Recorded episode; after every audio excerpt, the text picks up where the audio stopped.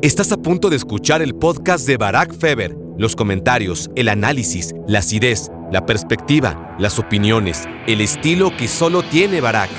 Y me queda a mí la sensación de que su estrella se apagó muy pronto, porque con tal repertorio de calidad, alguien que reunía tantas condiciones, te da la impresión de que pudo haber tenido un reinado más largo contagiaba mucho a su entorno, ¿no? El equipo parecía otro cuando él estaba en el terreno de juego. Un auténtico malabarista, un jugador que daba la impresión de siempre divertirse con lo que hacía, siempre disfrutar del juego sin importarle gran cosa que tanto se jugaba.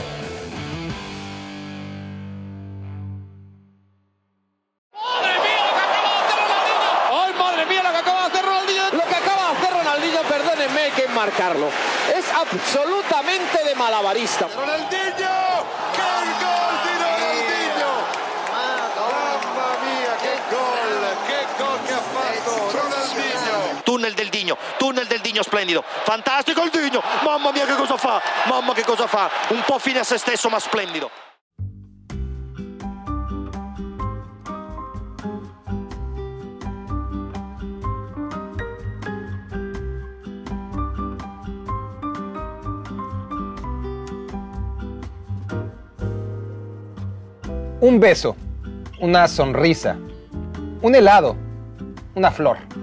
Ronaldinho de Asís Moreira.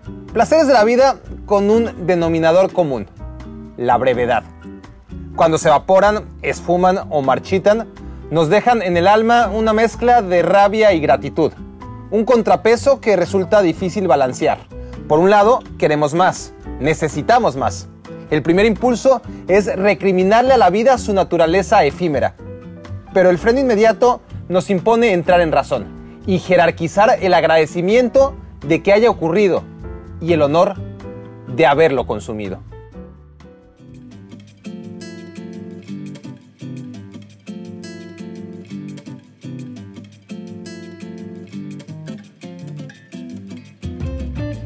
Si habláramos de cualquier otro país, se diría que la familia de Ronaldinho rayaba en la pobreza extrema. Sin embargo, para estándares de Brasil, Ronaldinho creció en una humilde casa de clase media baja. Apenas dos hermanos, un padre, Joao, que alternaba su trabajo de soldador en el astillero con el de cuidador del estadio del gremio de Porto Alegre, y una madre, Miguelina, que vendía cositas mientras estudiaba para ser enfermera.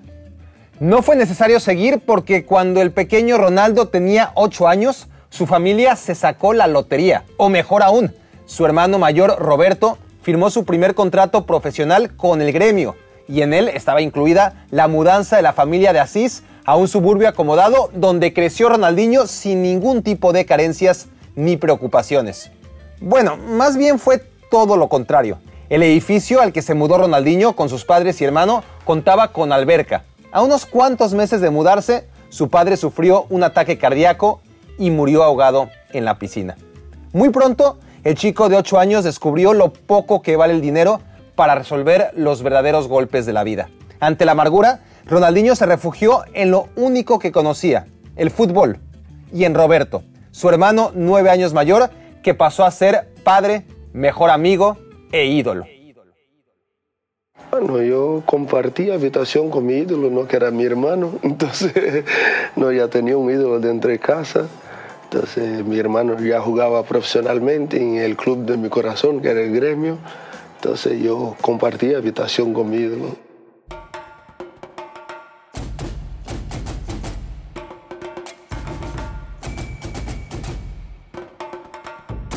Tras cuatro años en el gremio, Roberto de Asís emigró al fútbol europeo.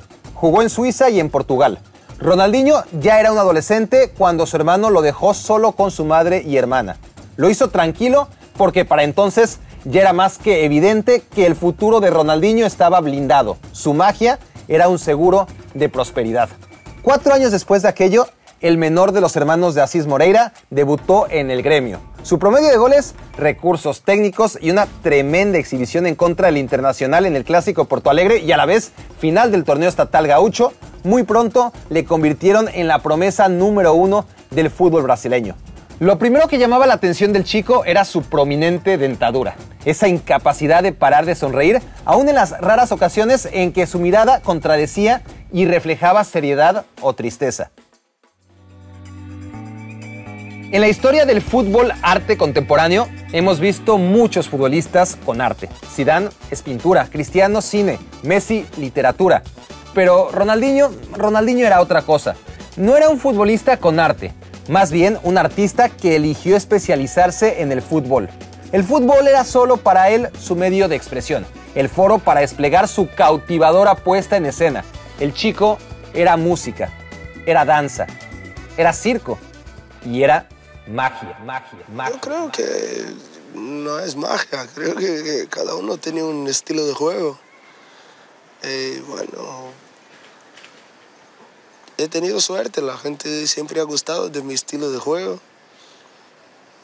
La gran parte de los entrenadores que, que he trabajado siempre le han gustado y me han dado libertad para hacer este mi estilo de juego.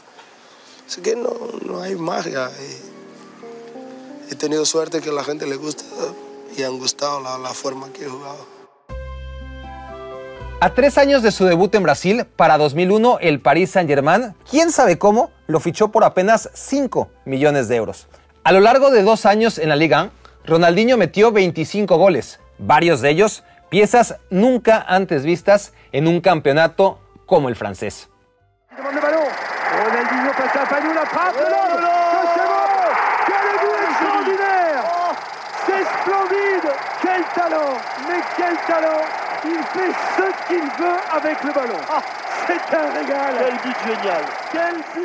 Tras su primer año en Europa, le llegó su primer convocatoria al Mundial. A Ronaldinho aún le llamábamos Ronaldinho Gaucho. Tenía 22 años y era el más joven de esa selección. Solo Kaká, que jugó 18 minutos y cuyo nombre aún nos causaba risa, era menor. Los mejores del mundo jugando juntos, entonces tenía no, yo, Ronaldo, Rivaldo y Kaká, los cuatro jugando juntos, creo que no me acuerdo de otra selección que tenía cuatro y ya elegido el mejor del mundo. Entonces, es algo histórico y soy afortunado por esto. En la fase de grupos de Corea-Japón 2002, Ronaldinho dio dos asistencias y anotó un gol de penal. Lo que llama la atención, tomando en cuenta los nombres y la jerarquía que convivían en aquel once mítico. Pero su momento estelar con la verde amarela de hecho, fue con camiseta azul. Jugaba contra Inglaterra en cuartos de final. Brasil iba perdiendo. En el último minuto del primer tiempo, Ronaldinho, con una melena a medio crecer, despedazó a Ashley Cole en una conducción a toda velocidad por el carril central y le puso en bandeja el gol del empate a Rivaldo. Saliendo al segundo tiempo, antes de ser expulsado por Felipe Ramos Rizo por una fea plancha sobre el archi desconocido Danny Mills, Ronaldinho Gaucho le hizo esto al portero David Seaman. Seguro que se acuerda. Va a pegarle Ronaldinho Gaucho. Ya lo hace. Pierna derecha, directo al arco.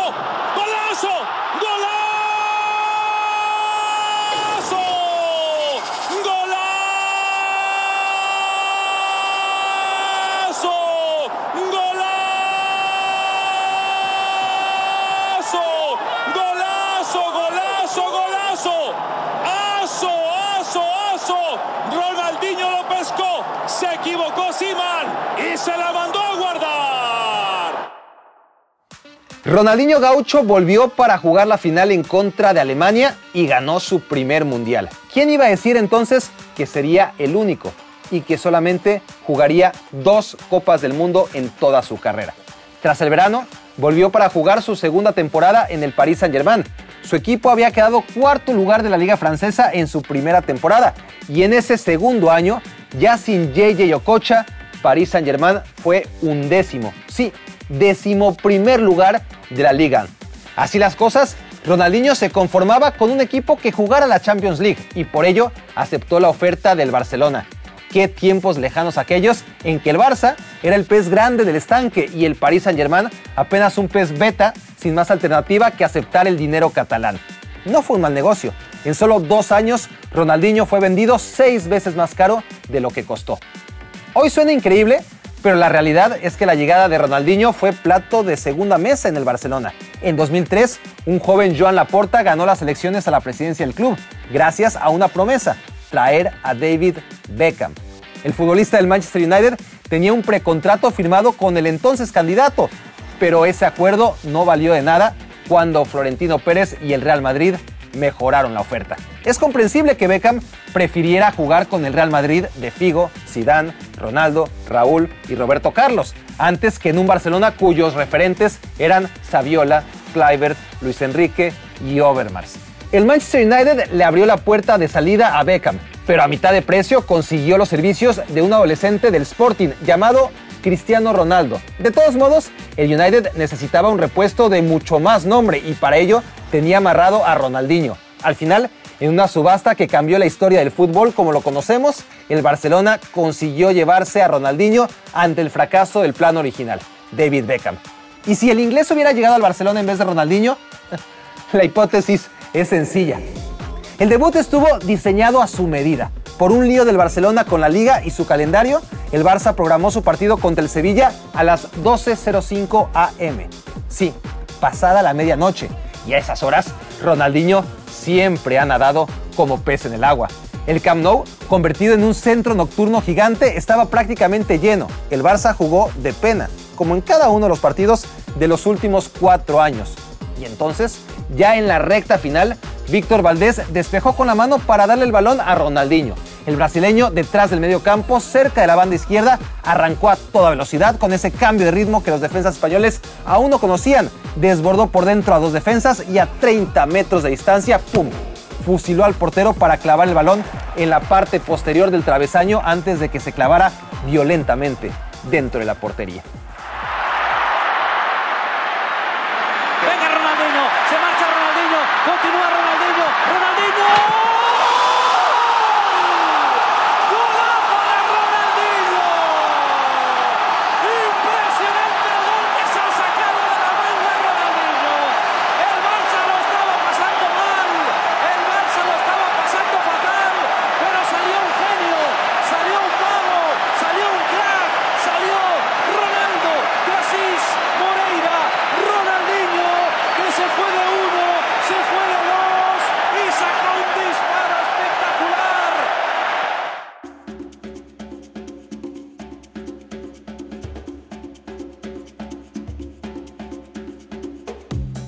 Aquel instante aconteció a la una y media de la madrugada, 6.30 de la tarde, tiempo de México. Marcó el renacimiento oficial del Fútbol Club Barcelona en el siglo XXI. Y es que, para entenderlo, urge poner en contexto al Barça de aquellos tiempos. El Barcelona al que llegó Ronaldinho había quedado sexto en 2002, la peor temporada de su historia, solo superior a la de 1942, cuando el club estuvo a punto de desaparecer. Dos años antes, en 2001, habían quedado cuarto lugar en la tabla y tres años antes, hablamos del año 2000, también fueron cuartos en la temporada de aquel mítico gol de chilena de Rivaldo en el último suspiro de la última jornada contra el Valencia. Un celebradísimo gol que metió a un deprimente Barça de panzazo en la Champions League. Pero el primer truco de magia de Ronaldinho solo maquilló el resultado de aquel terrible partido de la primera jornada contra el Sevilla. El Barcelona de Frank Rijkaard tuvo una primera vuelta desastrosa. Llegó a ocupar el duodécimo puesto de la tabla y eso sí, en una segunda vuelta espectacular liderada por Ronaldinho, el Barça, ya no terrestre, sino subterráneo, fue capaz de remontar al Real Madrid Galáctico y conseguir un subcampeonato de liga por debajo del Valencia. Un no campeonato que, dadas las circunstancias, supo a gloria.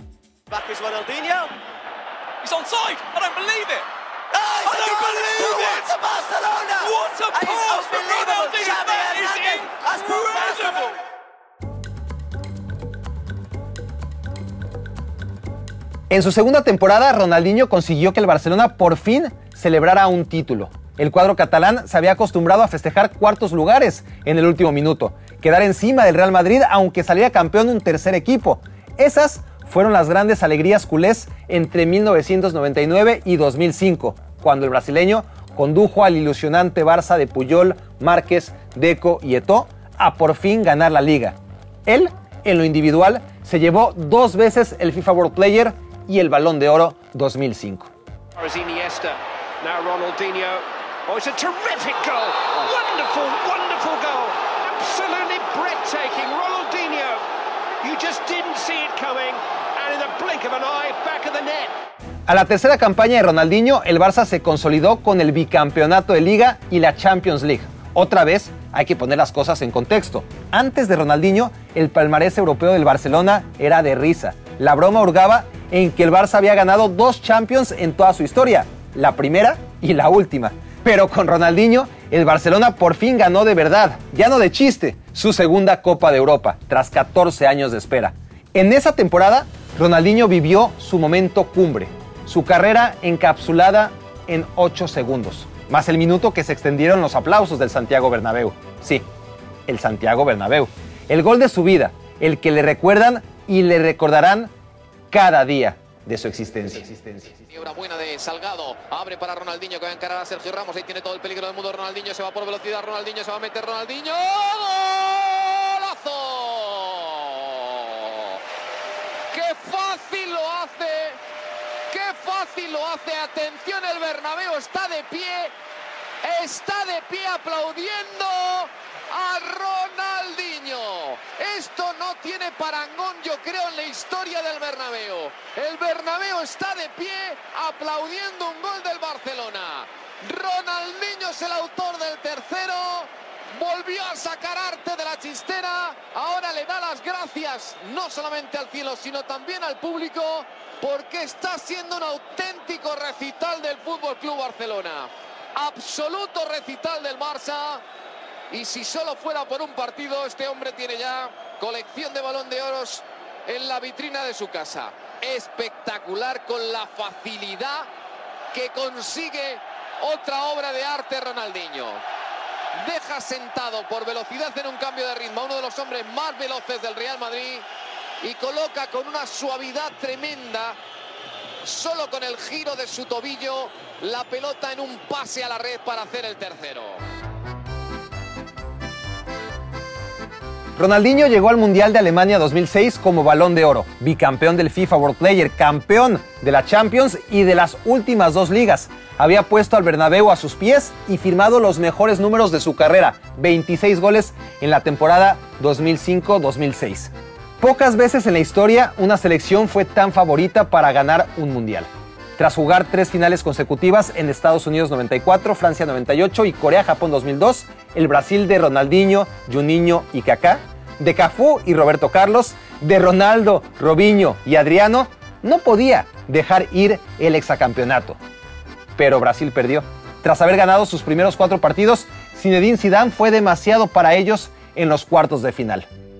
Si Brasil como selección decepcionó, en Alemania 2006 Ronaldinho estuvo irreconocible. No anotó ni uno de los 10 goles de la verde amarela. Apenas contribuyó con una bonita asistencia en la goleada a Japón. Todo el mundo aguardaba a Ronaldinho recordando al Pelé del 70. En cambio, el crack, en el mejor momento de su carrera, fue un fantasma que pasó de puntitas, sin decir ni bu, en ese mundial. Si nos decían que aparte sería el último, no lo habríamos concebido. Visto en retrospectiva, no fue una baja de juego. No es que estuviera exhausto, lesionado o deprimido. Su sorprendentemente mal mundial no fue una anécdota, un punto bajo en su carrera, sino un punto de inflexión. Ronaldinho tenía apenas 26 años, pero la cuesta abajo ya había iniciado y el camino de Ronaldinho solamente iría en esa dirección.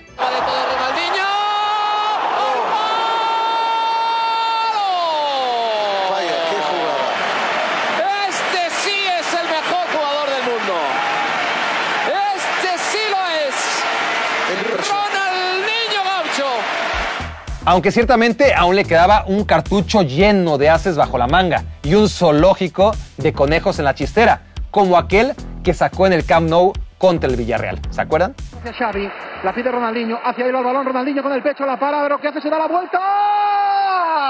¡No me lo creo! Golazo de Ronaldinho, golazo del Barça. Hay que verlo para creérselo. Lo que acaba de hacer señores, le coloca como máximo goleador de la Liga Española en solitario con 10 dianas. Tampoco se lo creen en el palco. ¿Te lo crees tú, Es una jugada de verdad, es, es una jugada impresionante de este hombre. Es una caja de sorpresas.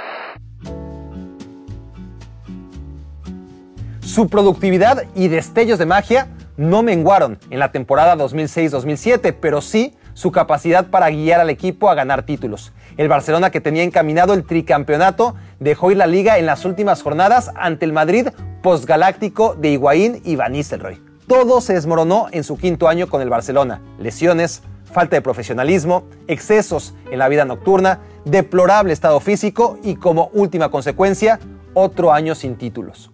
Yo no, comprendo, creo que cuando tú ganas todo y la gente todavía te quiere más, ¿qué más tiene que hacer? tiene que ganar siempre, es imposible. Nosotros hemos ganado todo. ¿Y qué? No se puede ganar siempre. Contrario a lo que hasta hoy se asume, Ronaldinho asegura que Josep Guardiola no lo echó, que siempre fueron amigos y que de hecho el nuevo técnico le propuso que se quedara, pero fue el brasileño quien decidió que el tiempo de marcharse había llegado. Sin embargo, por más que cambió de uniformes el resto de su carrera, el imaginario ya nunca le quitó la camiseta blaugrana. En todos los equipos que pasé, siempre la gente me buscó con camisa del Barça. Yo nunca he salido del Barça he ido afuera, pero el Barça nunca ha salido de mí y yo nunca he salido del Barça.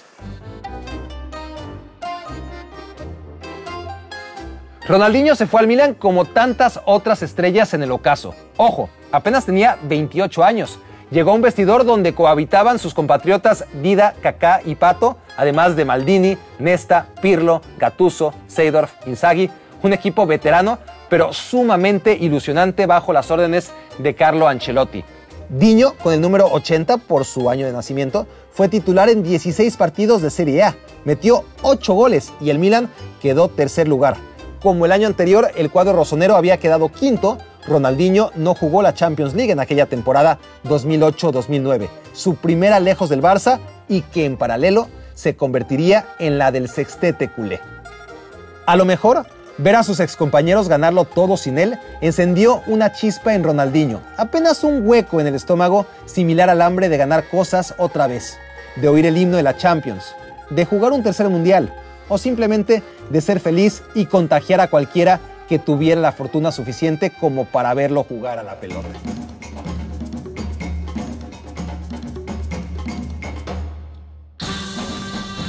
Ronaldinho recuperó la titularidad, la sonrisa, el gol. Fue con 15 anotaciones en todas las competiciones el máximo goleador del Milan y con 15 asistencias el líder en pases a gol de toda la Serie A. El marciano retornó. Aspetta l'inserimento di Jankulowski, ancora Ronaldinho, danza sul pallone, prova a calciare! Ronaldinho! Mamma mia! 4-0, prima tripletta rossonera, è tornato il marziano! pero solo fue un cometa en el cielo. En un momento parecía que podía optar al título, pero el Milan, dirigido por Leonardo, acabó tercero en aquella liga y se quedó en octavos de final de la Champions, víctima del Manchester United. Dunga no se creyó la resurrección de Ronaldinho y para Sudáfrica 2010 solo le incluyó en la lista de reservas por si alguien de su convocatoria se lesionaba. Y el fuego se apagó. En 2011 Ronaldinho volvió a ganar una liga después de cinco años de ayuno pero eso solo queda para ilustrar su palmarés. La realidad es que Diño ni siquiera pudo celebrar ese histórico último escudeto del Milan, pues Allegri lo traspasó al Flamengo en el mercado de invierno. En solo cuatro años y medio, Ronaldinho bajó del pedestal más alto del Olimpo al suelo. Pero bueno, en este caso, el suelo era la arena de las playas de Río de Janeiro, así que no le importó.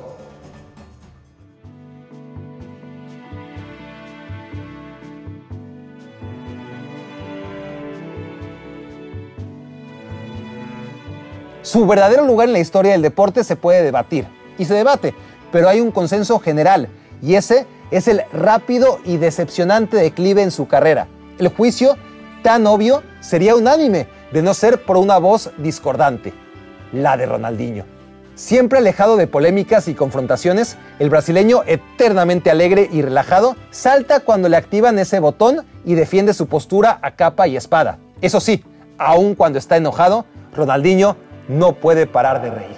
Yo creo que tú no has visto mis partidos. No, todos no, todos no. en todo equipo que pasé, gané Libertadores con Atlético Mineiro, siete meses sin perder con el Flamengo. Fui a Querétaro, un club que nunca ha llegado a una final, yo llego a la final. ¿Qué más tengo que ganar para que tú me veas? y la verdad, argumentos no le faltan. En el Flamengo ganó el título carioca. Su equipo fue cuarto lugar en el Campeonato Nacional Brasileirao y él también fue cuarto puesto en el goleo individual. Su estado físico, ese que ya no le alcanzaba para competir en la superélite, le sobró en su vuelta a Brasil. Lejos del radar internacional, Ronaldinho no dejó de ser un prodigio técnico, aparte de un goleador eficaz. Registró 28 goles en 72 partidos antes de renunciar por incumplimiento de contrato a seguir en el equipo más popular del país. Dos años en el Paris Saint-Germain, cinco en el Barça, dos en el Milan, año y medio en el Flamengo. La para todos evidente debacle de Ronaldinho le llevó entonces al Atlético Mineiro.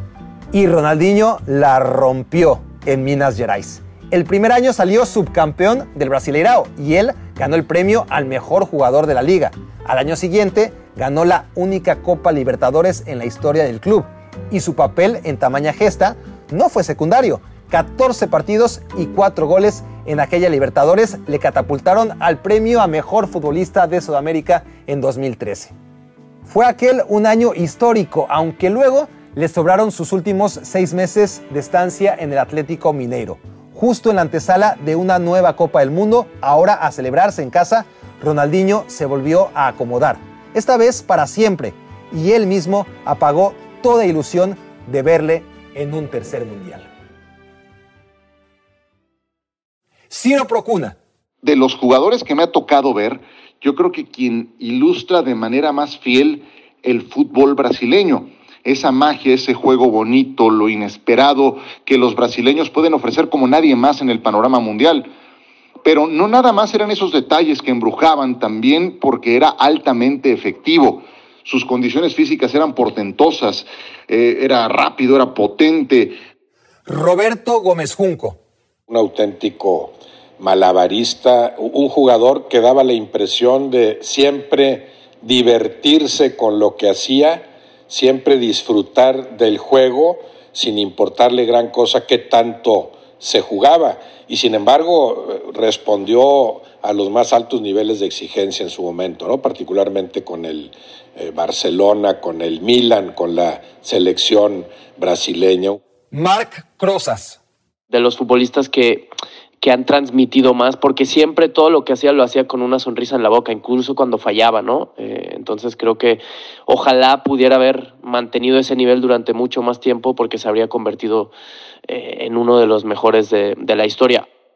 Y me queda a mí la sensación de que su estrella se apagó muy pronto, porque con tal repertorio de calidad, alguien que reunía tantas condiciones, te da la impresión de que pudo haber tenido un reinado más largo.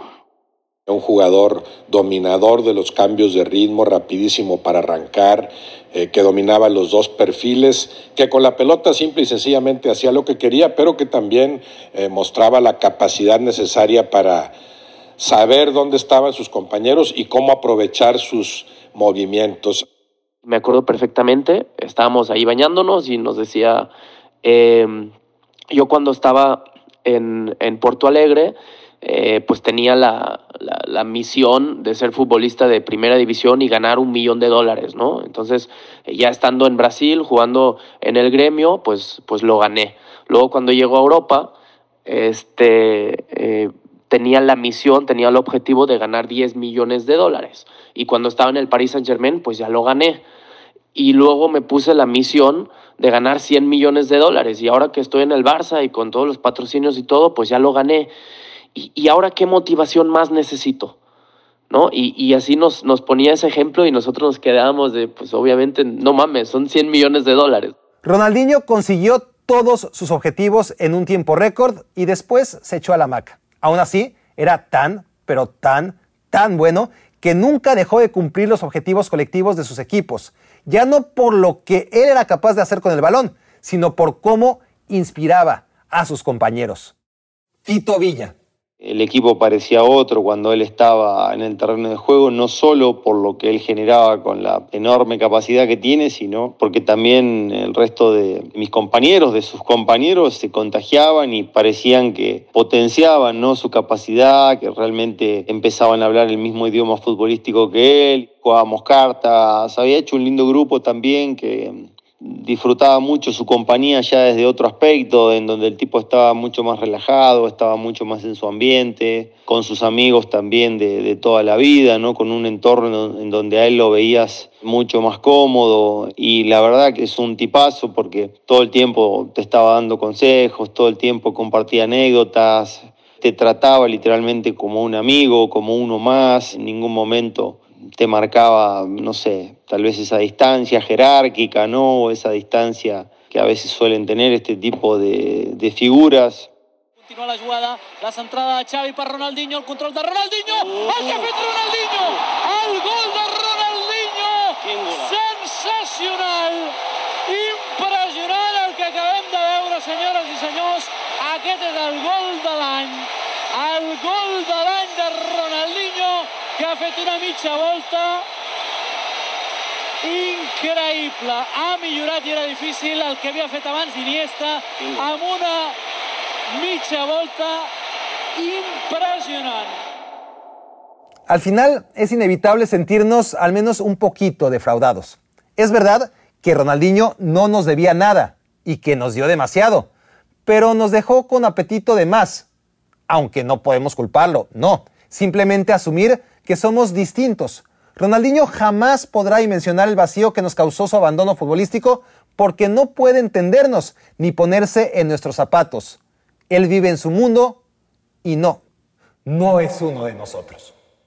No ves partidos, eso me parece increíble. No me gusta. Ni vas al estadio, mucho menos. No. Si vas al estadio es a jugar. Sí, me gusta, siempre me gustó estar jugando.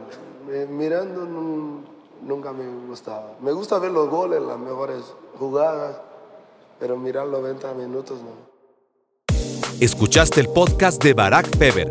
Toda la información de los deportes con un toque de Barack.